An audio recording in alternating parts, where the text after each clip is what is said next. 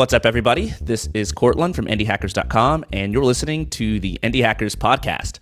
More people than ever are building cool stuff online and making a lot of money in the process. And on this show, I sit down with these indie hackers to discuss the ideas, the opportunities, and the strategies they're taking advantage of so the rest of us can do the same. All right, I'm here with Ben Orenstein, one of the co founders of Tuple. Ben, how's it going? Dude, it's going great. It's great to be back on the pod. It's great to have you back. It's been a year and a half, two years. I wanted to have you on last year, and then I don't know what happened. A few small things like a global pandemic, you know, things of that that nature. But now you're back, and I want to give people sort of a catch up as to who you are since it's been a year and a half. Uh, and maybe the best way to do this is to sort of retell the story you have on your website. I'm going to try telling it. You tell me what I get wrong. Way back in the day, there was this app, Screen Hero, and you could use it to call somebody and share your screen with them, and it was super good. It was fast, it was reliable, it was high quality. Everybody loved it. And in fact, it was so good that programmers would use it to collaborate and write code together in a pair. And then the unthinkable happened. Slack bought Screen Hero and shut it down. So this amazing thing that existed in the world suddenly ceased to exist. And that's where you came in, Ben. You were looking for a startup idea and you ended up making a modern, sleek Screen Hero replacement called Tuple. And so I think you were last on the pod in late 2019. You hadn't even launched yet, but you've done a bunch of pre-sales, you had beta customers, you were doing something like $20,000 a month in revenue. That was a little bit over a year and a half ago. Since then, we've had a global pandemic. Remote work has become kind of like the new norm. Uh, where are you at now in terms of like Tuple's progress? Yeah, we're we're at like millions of dollars a year. COVID was crazy for us. Like the business more or less quadrupled in a month or two, starting in March of, of 2020. And the next couple months were crazy too. And basically, since then, they're not quite as crazy, but they're like our our growth rate is three x what it used to be. So That's it's, nuts. It's been good for us for sure. And how big is your team now? Because it was just three of you t- in total when I talked to you. Yeah, so I have two co-founders, so it's just the three of us uh, last time. Now we are five full timers and three part timers. So I take it you're you're probably profitable, unless you're paying everybody a very very good salary. No, no, no. Yeah, yeah, definitely, definitely profitable. Cool. Well, that's awesome, man. Like, congratulations. I've I've talked to a few people recently who just had their businesses explode in the last year, and it's like COVID seems to play a role in, in all of them. Totally. I mean, yeah, everything shifted so much. Like, and, and one of the reasons we picked Tuple of as an idea was that we thought there would be more remote programmers every year, and you know, it just accelerated at an insane pace where suddenly it was like, oh, guess what? Everyone's a remote remote programmer. I was gonna say it's pretty nice to build a business on a wave that's growing. Like it's pretty safe to predict like there will be more software engineers in the future, and even if they're even if everybody switches to no code, like they're probably going to collaborate over the internet and need some sort of like pair programming tool. And so it's kind of like you're betting on almost a sure thing. And when the market grows to some degree, I mean, it's not like you're not doing anything; you're doing quite a lot. But like you could do nothing, and there would just be more customers there for you tomorrow. It it also helps with just like thinking about competitors. It's like okay, like oh, these people over here doing this, and these people over here doing this. And it's like yeah, but also every month there's more programmers, and every month some you know some of them go remote or work from home a bit more or something like that. So Yeah, competitors are, are funny. It's one of these topics that I think uh, a lot of us like we'll say one thing in public when the reality is very different. Like Paul Graham actually tweeted, I don't know exactly what he said, but it's basically something like when people say that they're flattered by competitors and copycats and like, oh, this this proves that there's a market. Uh, the reality is they're actually super annoyed by it because copycats suck. And I read that tweet and I was like, that's so true. Like every time anyone copied indie hackers or anything I was working on, I was just like, this sucks. Like I'm already having a hard enough time like trying to grow this thing. I don't need someone like ripping off my idea, taking my customers, etc. Like, but I'll go in public and say like, this just proves that the market exists and it lights a fuel. Uh, it's a fire under my butt that I'm going to work even harder. Like, I don't, it's kind of bullshit. It is, yeah. There's this, there, there's like that unflappable, magnanimous, you know, exterior persona, and then your your real, actual like monkey mind that's you know mad and wants to get back at them. Yeah, exactly. But you, despite having, do you have any competitors? Are there any serious like challenges for Tuple? So for a while, it didn't seem like anyone else was positioning themselves eh, for the pair programming market, which is what we go after. So like, we have built the whole app around the idea that it's for developers doing pairing. It's not generic screen sharing, not generic video conferencing kind of stuff. And there wasn't a lot of people in that space before. There are more now. It's you know it's it's happening. It's which is not shocking. I was, I was this was to be expected.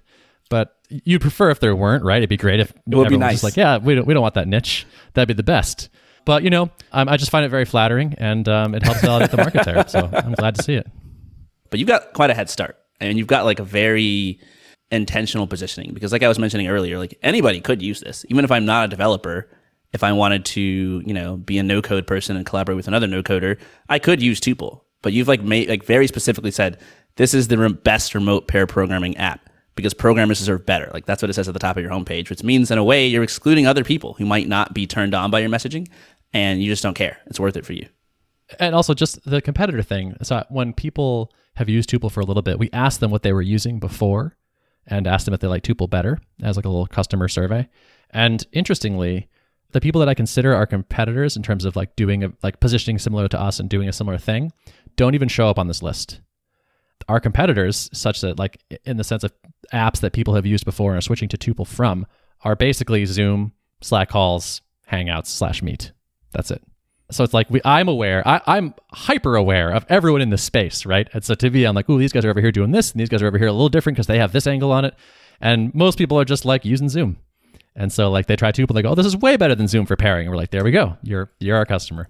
It's the same thing that happens to everybody who builds like a to-do list app or productivity app and they're like who's our competition and it always turns out that people are like ah, i use like sticky notes like i'm using like a notepad they're not even using like the high-tech competitors yep. that everybody's afraid of so do you feel that uh, in any way being transparent about your numbers, like you didn't share your exact revenue numbers, but like you're happy to go on podcasts and say that you're doing millions of revenue, that your revenue quadrupled. Why do that if you have competitors and you have like not necessarily the best feelings about the fact that these people exist? I sort of don't buy the idea that like just by talking about your revenue, you're going to create savvy competitors out of the air maybe at the margin there's someone who like has three different ideas and they listen to this podcast and they go, oh well, Tuple's making millions. I'm going to do the the one that's most like Tuple. Maybe that I guess, but like if you can just like hear me talk about this and then go create something better than Tuple and compete with us so effectively that we start to lose customers to you and our revenue goes down like wow like damn you were going to beat us anyway and like you didn't need me to tell you that hey this is a good business to sell programming tools to programmers it's funny you mentioned savvy competitors because you've got a podcast and your co-host Derek Reimer has a company called SavvyCal, and he's literally done this thing. So there's Calendly, which many of us use to sort of like I use this to schedule this podcast call with you. I send you the link, you pick a date that's free on my calendar, super simple. And like it's got a lot of issues. Like everyone knows Calendly has issues, and everyone also knows that Calendly is crushing it because their founder will go on podcasts and talk about how many millions of dollars they're making, and it just seems from the surface to be a really simple app. And so Derek came and built I mean, he's one of these competitors nipping at their heels. He built SavvyCal. I think he just hit what ten thousand dollars a month in revenue recently. That's uh, right. And he is yep. a very savvy competitor. I don't know if he's going to crush Calendly into the dust or anything like that, but like he's certainly making a run for it. That's the thing. But Derek didn't start SavvyCal because he thought Calendly was making a lot of money. He looked at Calendly and said, and talked to customers of Calendly and found some of their dissatisfaction and said, I think there's space for a thing that does things a little bit differently here. It wasn't just like, oh, they're making X million. I want some of that. It was like, I see a gap and I, I think I can execute well in this particular niche. Maybe I'm wrong. Maybe I'll come back on the podcast in a few years and say, well, Courtland, I never should have mentioned that because I inspired all these copycats that then went out and beat us and overcame our lead. Well, how do you feel now that you have this lead? I mean, I talked to a lot of people who obviously want to be where you are now. I think the last time I talked to you, you would have told me that you want to be where you are now, and that probably would have seemed much more than a year and a half out. Now that you're here, does it feel like you still have like the fire to keep growing the business? Do you feel like you're settled down a little bit? You want to focus more on your personal life? Like, what's going through your mind now? Here's the thing that I've been realizing about the startup life or just having a company, which is everyone says like the highs are high and the lows are low. And I think that's pretty true. Um, like the highs are higher and the lows are lower than, say, having a job. But also, there's this peculiar quirk in my brain, and I think a lot of people's brains, which is that as soon as I come down from the high, I don't want to lose any little bit of the high. So, like every time we hit a new high MRR mark, if we go down a thousand dollars, I'm like, oh, oh, that's the worst. Like it hurts so much. Or like we drop, you know, we have a big day and a, cu- a big customer cancels, and it hurts. Or like even like a okay, we signed a big contract with a customer, but you know, uh, it was an unlimited deal, and we're not getting expansion revenue from that anymore. Uh, them anymore. And even though it's a, a huge tra- contract, I still feel the loss of that. So it's just like it's hard to make yourself happy. is one of the things I've realized with like with like business success. It's not a good happiness regent.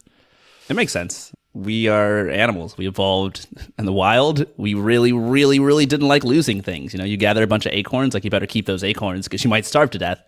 Charlie Munger calls it. Uh, what like loss super deprival reaction syndrome. is a funny name for it, but I think psychologists call it just like loss aversion. And it's this idea that like people are much more, much sadder about like losing a thousand dollars than they are happy about gaining a thousand dollars, which means you have this sort of uh, mindset switch as you like become more successful or gain things that are important to you in life. Or instead of like kind of being the starry eyed child looking out into the world and saying, What do I want to do? What can I accomplish? You start thinking, like, how do I keep all the stuff that I have and not lose any of it? Because it's pretty fucking awesome. Yeah, it's so irrational too. I was talking to Joel, my co-founder, about this the other, day, and I was like, "Well, what if revenue drops by this much?" And he was like, "Well, if revenue had just gotten to the point of, of that the, the bottom of that drop, but it had done it slowly rather than going up and then down, if it had gone there directly, you would feel totally fine about it." And I was like, "Yeah, I would feel totally fine. It's the fact that we went down from a higher number that makes me really upset now." And it's just, man. So like, anyway, I guess the, the big lesson there is like, wow, try good luck, good luck, but try not tying your happiness to like Right. how the business is doing. I mean, I have not had much success with that. Honestly, I'm very tied to it, but I, I'm working on it. I'm like meditating. I'm trying to, you know, do do my waking up app and and try to be calm and stuff and uh, make success. It's hard not to. It's something you're spending like it's like your life's work, right? You're spending a great deal of your time and energy and effort on this. It's like hard to, to say like I care about this enough to spend all my time on it, but not enough to feel any negative feelings when things don't go well. And I think like the trajectory of the change matters too because you know if you hit this revenue number a little bit sl- more slowly, that actually is I think better than hitting it and then like reverting. Because if you revert, that means like the trajectory is now going down and like you don't necessarily know where the bottom is. So part of that is kind of a fear like oh yeah, it went down this month, but also like, will it keep going down? Like if we like lost some spark? And I think in your particular case, you know, you have any apprehension about the fact that like the pandemic is going to end in some form or fashion, right? Like everybody's getting vaccinated. Things are going to go back to normal. People are going to work in the office. I just saw something today, like Google's rapidly reopening their offices or something. And like a part of your tailwind has been the fact that like we've had people working remote, you know? And so like I could imagine that there might be some like fear in the back of your mind, like, hey, like maybe this won't last forever. Maybe the good times aren't here to stay and we're going to go back to like some baseline level. Yeah, that that that could certainly happen. I'm kind of hoping there'll be residual effects of like people now, you know, want to work a couple days from home or some some chunk of people will stay home or there'll be more hiring remote now that people have seen it works. So we might not grow as fast as we have during the peak of this when like everyone was forced to. I'd be surprised if we do. But I do think there's there's still a tailwind caused by that initial ev- event that won't go back down to zero. I think it'll stay stick around. Yeah, I'm the same same sort of feeling. And then on a personal level, I'm, I'm trying to, I guess, reconcile my own feelings about like how I feel about the end of the pandemic. Where it's like obviously it's a horrible thing and I want it to end.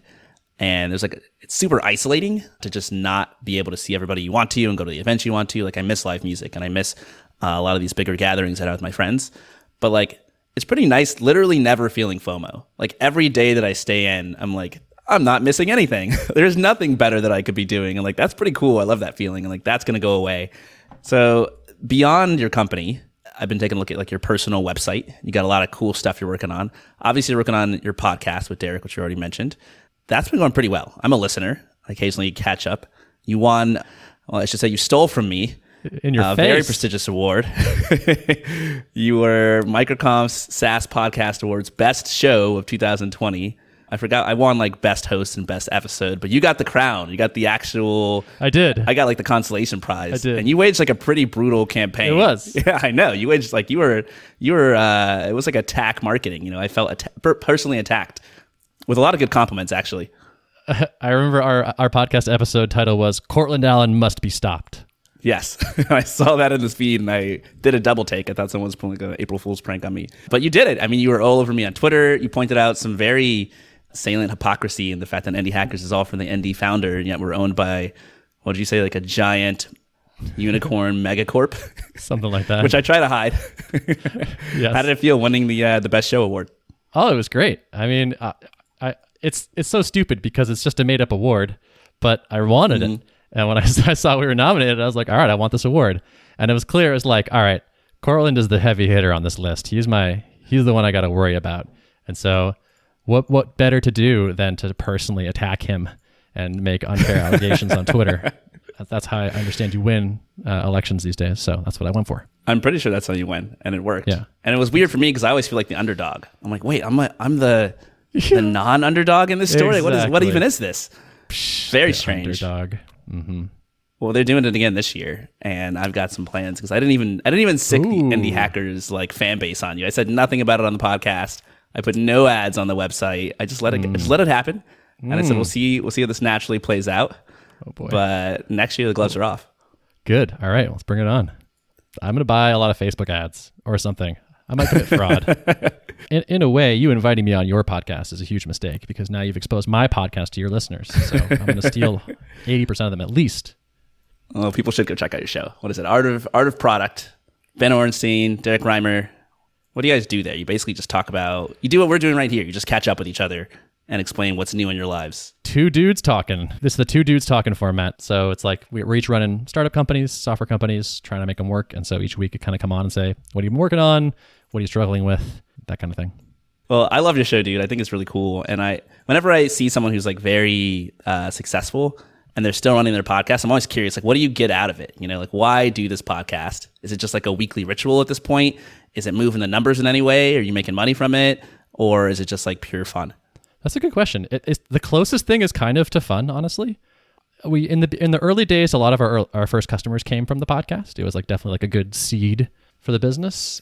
These days, I don't think that I'd be surprised if many people found us through that. I honestly just really like it. I like talking to Derek. I like trying to summarize my week. I like that I can go back almost any length of time and hear a podcast episode of like what I was thinking at the time. Like I, I went f- and for some for kicks and just like listened to like the first episode where I was like, I think I'm gonna quit my job and build this thing.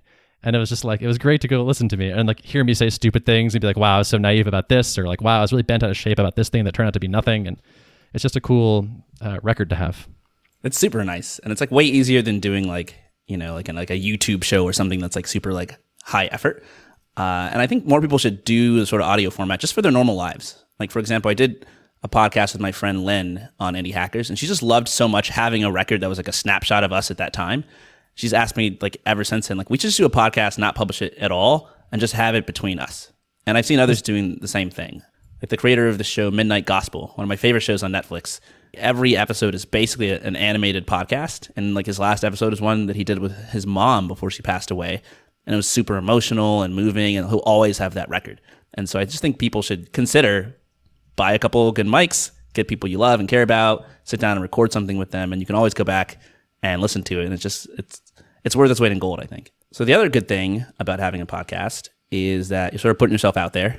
So I was trawling around your personal website, and you've got uh, something on your website that I, I've only seen one or two other people do ever, which is kind of a call to action that says, "By the way." I'm searching for an awesome life partner. Know any smart, funny, accomplished ladies, or are you one yourself? Get in touch and you click the link and it literally just goes directly to your email inbox. So you've created like an almost like a Tinder for yourself where at any point in time people can get in touch and you can like you can find someone to date. And where are you located by the way? You're in, you're in Boston? I'm in Boston. Yep. All right. So if any lovely ladies want to date a successful, smart, uh, eligible bachelor with a booming deep voice who makes me sound bad on my own podcast, you know where to find him. Uh, what was your thinking there? Why did you put a, a dating ad on your on your personal website? it felt like worth a shot. Um, some that site gets some traffic, and I, I wanted people to know like I actually think being set up is great, and I think meeting people through atypical ways is great. Like everyone's on the dating apps, of course, I am too, but finding somebody through a more organic channel or like just a different, just a unique way seems good to me. It seems worth exploring rather than being Tinder profile number five million. A- And honestly, it's it's resulted in some dates. Like I've I've had I've been on dates with people. It's it's great. Uh, I had this experience recently where I was on Clubhouse talking to my buddy Adam Wathan, and I mentioned being single, and someone like DM'd me afterwards and was like, "Oh, hey, you're single. Like, do you want to do a Zoom date?" And I was like, "Absolutely." It re- I realized like I'm really underutilizing my audience, honestly, to find a partner by like not talking about it enough. And so I, I have a I have a to do item, which is like write up a public dating profile, link to it from my Twitter bio, talk about it on Twitter. And like I'm I'm glad we're bringing this up now because this is like honestly like a kind of the top priority in my life. Honestly, Tuple is great and matters and is going well, but like gotta I gotta do the dating thing, and it feels like a missing piece right now. So uh, your exhortation to get in touch with me if uh, you think that seems good uh, is I second it. Please do, and please refer your awesome friends to me. Yeah, it's hard to be on the bleeding edge of anything involving dating. Like, let's say you're online dating in 2001. It was just weird back then. Like, people would give you crap for it. They'd have all sorts of questions. But now, obviously, it's completely normal. I remember being in college actually in like 2005, I think, and Facebook was brand new. And I actually met somebody on Facebook. I don't know how I found her. Like the features for Facebook were different back then, but I somehow met someone who was a twin like I was, who was also born on March 22nd like I was. And then we just kind of talked and corresponded on Facebook for maybe like eight or nine months. And then she eventually moved to Boston for completely different reasons. And she showed up on campus and we went on a few dates and it was super cool. And people were like, that's so weird. Like you just met this girl online. Like, how do you trust her? Like, what if she's a serial killer? You know, people had all these weird questions. But today, like nobody would blink about something like that because everybody dates online. And so it gets me thinking like, okay, maybe Ben, you're just like five to 10 years ahead of the curve. And maybe like five years from now, it'll be super common for everybody uh, on their Twitter profile to link to, you know, a personal dating page that they have on their website. And you're just way ahead of everybody. And I should probably be considering stuff like this too, because I'm technically single. I date non monogamously, which means I have multiple partners, but I don't have what we call a primary partner right now. Like I would love to meet someone to actually spend my life with. And I don't know. I think talking about these things in public probably helps. And I think you're probably onto something where if we have a unique platform, we're like way more likely to be able to take advantage of something like this. And I never really do it. It feels like kind of a no go zone on the podcast because it has nothing to do with what the show is about. It has nothing to do with what my public persona or my tweets are about. And most of my followers are probably guys anyway. But I think you're right. And I think you're smart. And even if it feels a little bit weird, it's probably just ahead of its time. And looked at through another lens, if you are a founder type person, you're probably like kind of predisposed to sort of flaunt societal conventions. Like if you did what society said you should do, like you wouldn't you wouldn't start a company, you wouldn't be running Tuple, like you would get a job because that's like the tracks that you're supposed to be on. And anything else is like risky and unproven and might fail and crash and burn. Dating non-monogamously is definitely that way. Gonna have to make up your own rules and figure things out, and it's a little bit dangerous and scary, but also very rewarding. And also like using your social profile to sort of meet people. Although it seems like a total no-brainer, it's like for whatever reason, like not that not Totally. that commonly done. there's still some shame around it. Even like as I'm thinking, as- even as we're doing it now, like I still feel like five percent where I'm like, is this embarrassing? Like, should I admit this to the world? like, should I say these things? if you go to like a bar, for example, and you're Ben Orenstein in a bar, there's like literally nothing that separates you from every other random person in that bar besides your height and your good looks. Like nothing else separates you, right? And maybe that counts for a lot, but you've done all these other cool things. And there are a lot of people on earth who are aware that you've done these cool things. And like if you have, you know, all these tools in your arsenal, like why not bring that to the competition basically, which is kind of what dating is in a way. You know, why be on Tinder swiping and just be one face of millions when you can Yeah. be your own unique thing? Yeah, it feels like a waste to, to not do that. And honestly, like I like I appreciate your openness, like talking about your situation, because you, you don't know who knows people in Seattle. Like maybe I know someone who's amazing who was looking for a primary partner but dates non-monogamously. Like that's like and like you just you just I can't tell who in your audience, who in the world might be somebody or know somebody that might be a good match. So like I want to maximize the possible opportunities to to make that match because you only need one ish. Basically. Like I was seeing a, a dentist a little while back, and she's got both vaccine shots. She's super excited. And we were just talking about dating. She's obviously non-monogamous as well, and she's telling me about how uh, at some point in her past, uh, a friend connected to her to another person who was like, "Oh my god, I met another non-monogamous dentist." And it's just like, what are the chances that we you I would meet another non-monogamous dentist in Seattle? So like connected the two of them. And they went on like a few dates or whatever. But yeah, I mean, if you don't if you don't put yourself out there and tell people like what you're about, no one's gonna help you. You're not gonna get any. I'm gonna give a whole talk about this. How do you make your own luck? And like a huge part of it is you just literally tell people constantly what it is you're trying to do and what you're looking for, and then like magically serendipity happens. And for people who like don't, you know, who aren't transparent, who don't share what's going on with them, who don't ask for help, or who don't quote build in public, uh, they just tend to be much less lucky because people literally can't help them because they have no idea what's going on with them. So this is this is actually a great forcing function because I've been meaning to like publish this like dating profile page on my website, and now I can make sure to do it before this podcast drops, so we can throw a link in the show notes. The other thing is that I think your uh, your priorities tend to shift as a founder. So I was asking earlier, like, how do you feel differently now that Tuple's a success?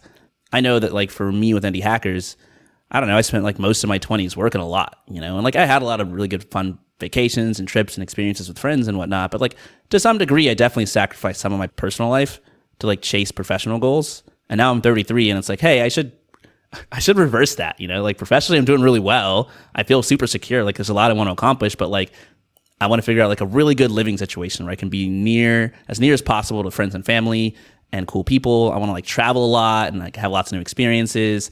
Like I want to use the sort of things I've accomplished to just live a better life. You know, I want to like meet a really great partner. And it's much easier to sort of notice the absence of these things and to focus on them once you've gotten to a point where your company is doing really well, at least in my experience. Super true. Yeah. I mean, it honestly feels a little bit like a waste where it's like, I can, I have all this flexibility. I could go take an amazing trip uh, by myself. Like, or like, I, I can like, I can leave work at noon on a Wednesday and go home by myself. Like it's, it's not nearly as cool to have these things without uh, someone awesome to do them with. And like I do stuff with friends a lot, and you know have friends I'm very close to, and that, that helps helps quite a bit. But it's definitely not the same. So yeah, I, like you, my my focus is is definitely shifting. So you mentioned being on a clubhouse call with Adam Wathan, and it sort of came up. But I was scrolling through your tweets, and you've been on like a, a few different clubhouse calls recently. For example, you had one that was called uh, "Money and Emptiness." Justin Jackson tweeted that he was going to do this room with you, and I wasn't there. Yeah. I have no idea what you talked about, but like that's the most clickbaity title I've ever heard. Like I was instantly like, "What are they?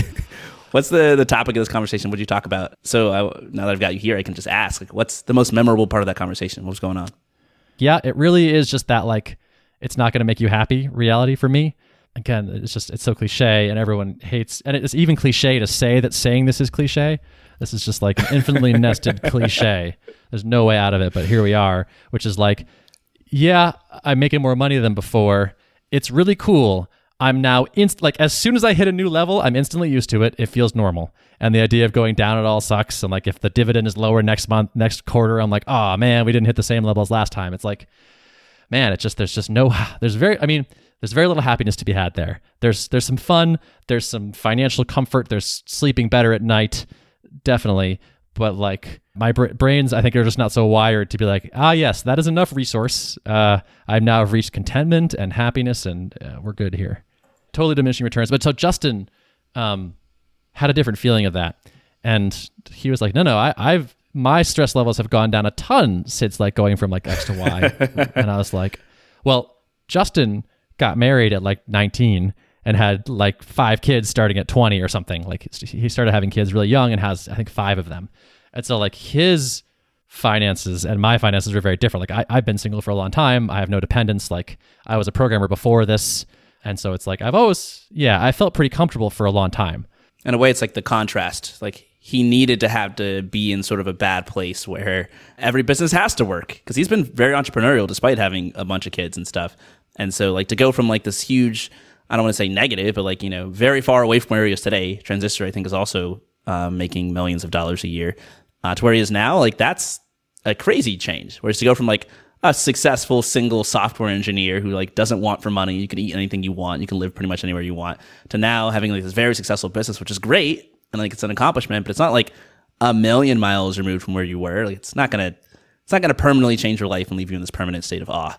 And I think it's a cliche because like the fact of the matter is when you're not there, it still feels like bullshit. Like if you had asked me five years ago, well, how I'd respond to that person who said that, I'd say, oh, it's easy for you to say because you're there, right? But it, once you you are there, then it's like, okay, I get it. You know, like, this is not. There's other things in life, right? And then after dating, let's say you have like the perfect partner, that's going well. There's still other categories in life that matter too, right? Some would say like, you know, mental health or spirituality. There's also like your own like solo sort of like hobby endeavors. Uh, I tweeted this thing maybe the last time you were on the podcast is around when I was like taking chess lessons before chess got super huge because of that Netflix show. I was just like, you know what? Uh, I want to learn how to play chess because my friend keeps beating me, so like I want to beat him. And I started taking chess coaching lessons. And I had some very mundane tweet about how I was paying a guy thirty bucks an hour to teach me chess, and it blew up. It's my most popular tweet of all time. It's like two thousand likes. And I remember you responded to it. You're like, I love one-on-one coaching. It's my favorite thing. But you didn't say what it was that you pay for one-on-one coaching for. And so I didn't know for the longest time until I started listening to your show. Uh, but it seems like you've got like a few things, and like I'm curious about like what those are and like why you pay for for coaching.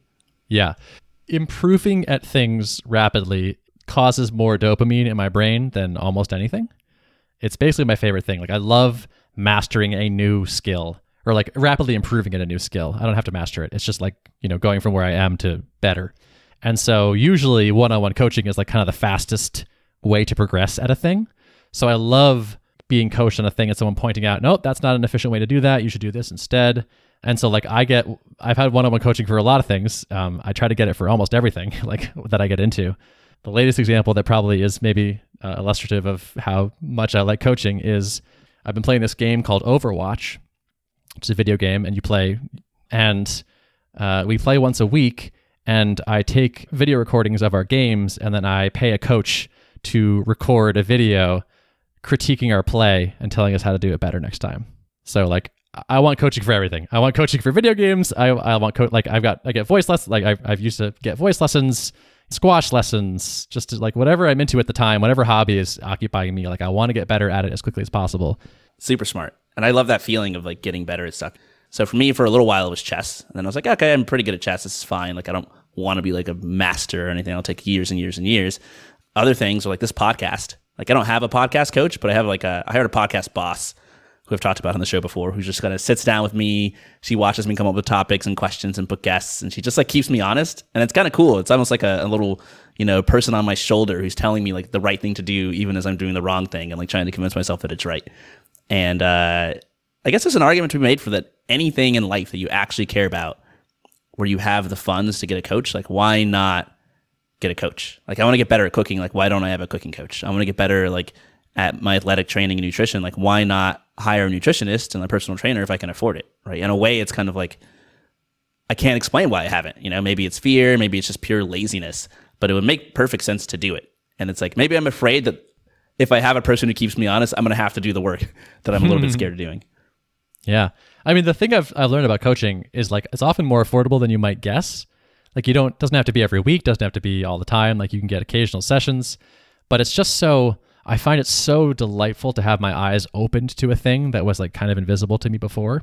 When I was working with a squash coach, he would like record me playing and he'd be like, "You see what you're doing right here? Like the way you're taking this step instead of that step. Like notice how like now you're all messed up and you don't have enough room to swing and it's like ah, like the, the experience of going through the learning process of like now seeing a thing that I couldn't see before and then like still making the mistake, but at least seeing the mistake. And then you start to anticipate the mistake and then you don't do the thing anymore. Like now you're just at a new level and now you're looking for new mistakes.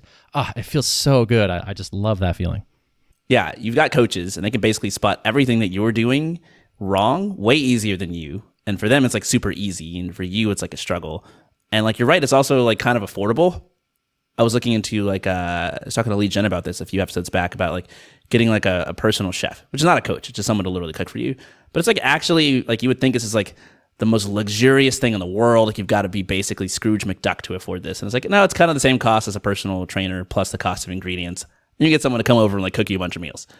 And I've been thinking about like startup ideas around this where there could just be so much more I don't know, education and teaching. Like there's just so many people in the world who are good at things and who probably don't like their jobs, but they would be very enthused to teach people about the things that they're good at. Like they're really good at crocheting or they're really good at like I don't know, taking care of plants. Like I just bought a whole bunch of plants for my place. Like I don't know what I'm doing. I went to the nursery. I asked them what's easy to grow. Like they gave me some recommendations. I've half killed some of them already, even though these like among the easiest plants. But like I would pay someone who loves plants to come over, you know, once a month and give me recommendations. Like go do this, do that, buy some more plants, get these, or just like go plant shopping with me and like that could be a profession, you know, and they're not going to be super rich. They're not going to be making hundred bucks an hour, but like I don't need them so often that like I need to that I would shy away from paying like kind of a high rate. You know, maybe I only need them an hour a month. You know, and so I, I wonder if there's room to build more and more platforms where you can essentially find people who have all these like niche interests who are really good at things and just let them make a living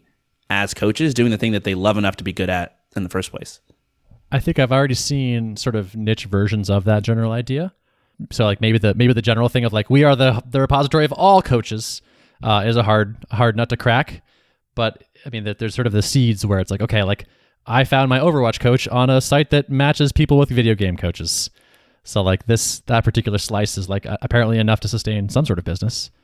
I found my chess coach on like a chess website where you go to play chess, but they also had just like a listing for coaches.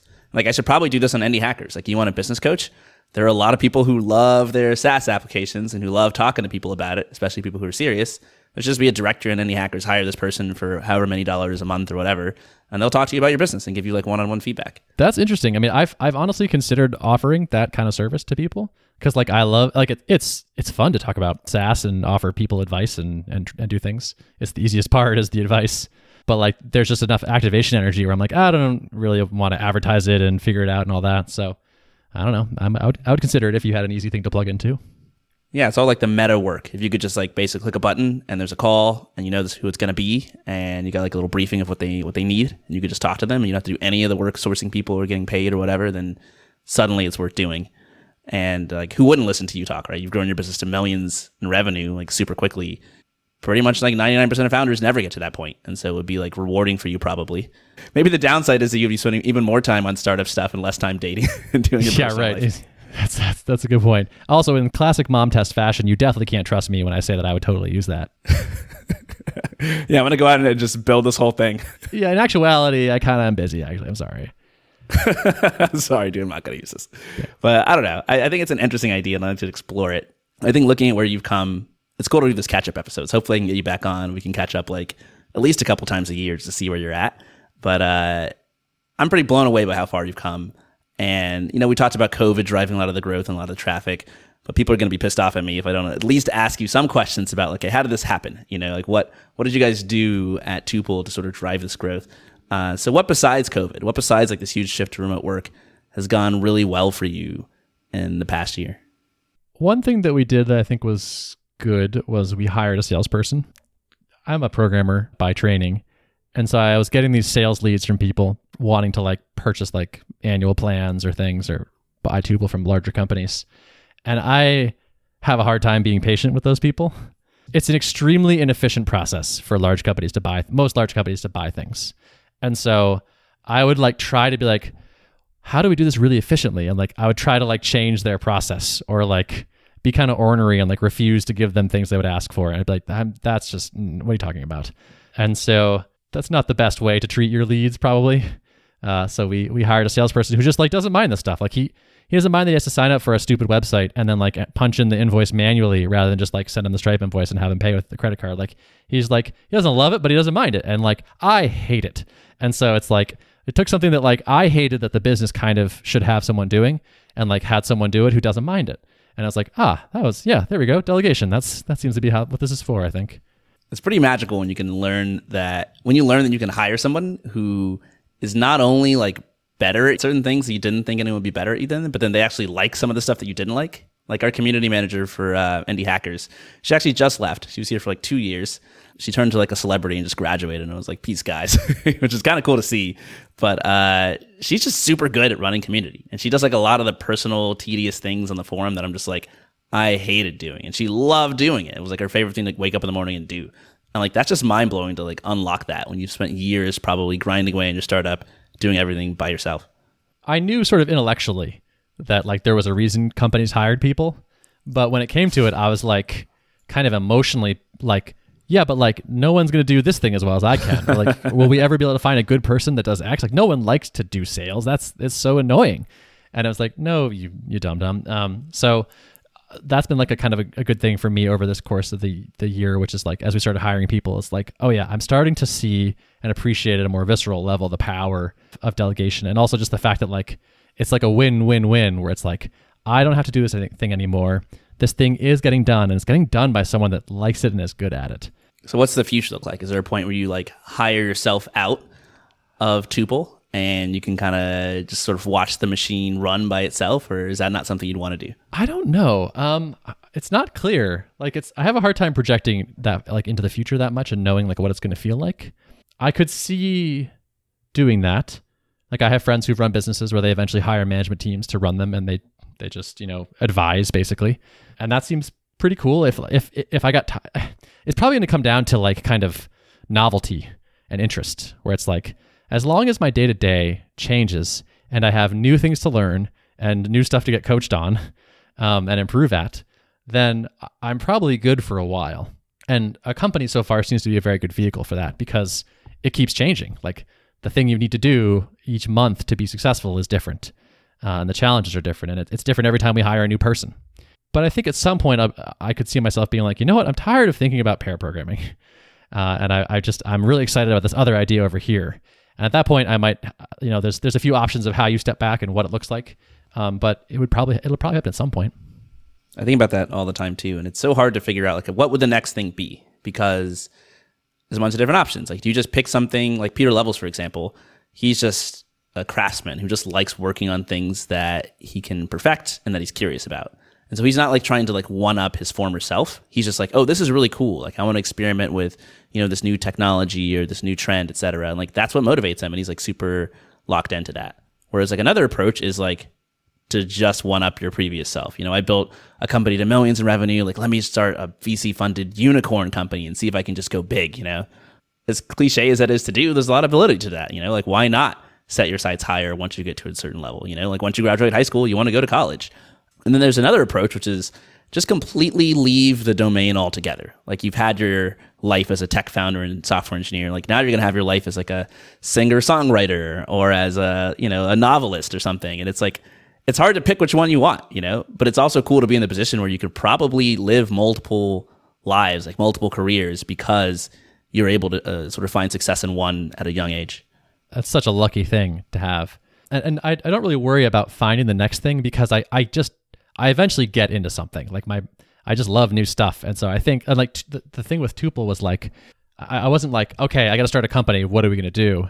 It was like the idea for Tuple was there, and it was like, I think I have to do this, and so I don't think I would be like, okay, I want to leave Tuple and go do another thing. Let me just kind of figure it out. I think I'm just gonna like get distracted by a thing and be like, oh man, I'm kind of obsessed with this. I feel like I kind of have to do this thing, and then I'll have to figure out what what to do at that point. Uh, what's your advice for founders who aren't in your position yet, but who might someday be in your position, who are maybe like on the verge of achieving like the success that they've been dreaming of. Uh, what do you think they should take away from kind of what you've learned in the past year and a half running Tuple and seeing it grow to such a large size? It'd be great if there were just like kind of one or two things that I knew that were like a secret that I could just like whisper to people and then like it would work for them too. But like I don't know. I think we did a lot of small things right. So like, you know, make sure to do a 100 things right is like not helpful advice. Like our path, it's so hard for me to tease apart like what were the things that were like key choices? What was kind of luck? What did we succeed despite of? It's like uh, it, it would be I think kind of unfair for me or like just not really genuine for me to be like, "Ah, here you go. Here's your one or two quips that will uh, send you on your way." But in a way that is like a single quip, which is like there was no single thing. And if you're a founder and you're doing like a hundred little, you can't escape from uh from the question. If you're a founder doing a hundred little things, we'll reduce you to uh, to a small anecdote, to one quip, to one yeah. small anecdote that we can yeah. take out of context, and everyone can disagree with you on Twitter. Well, folks, you've heard it here first on the Indie Hackers podcast. A bunch of potentially useless advice, but maybe good advice. You know, we're not really quite sure. Uh, right. Ben, thanks for coming on and shooting the shit with me and doing sort of a, a funky catch up episode yeah. and hopefully you'll come on again. Dude, I'd love to. It's always fun. It's it's it's quite a pleasure, and uh, good luck this year at uh, trying to win some awards. yeah, I'll see you in the uh, SaaS Podcast Awards 2021. Gloves are off this time. Sounds good. Bring it.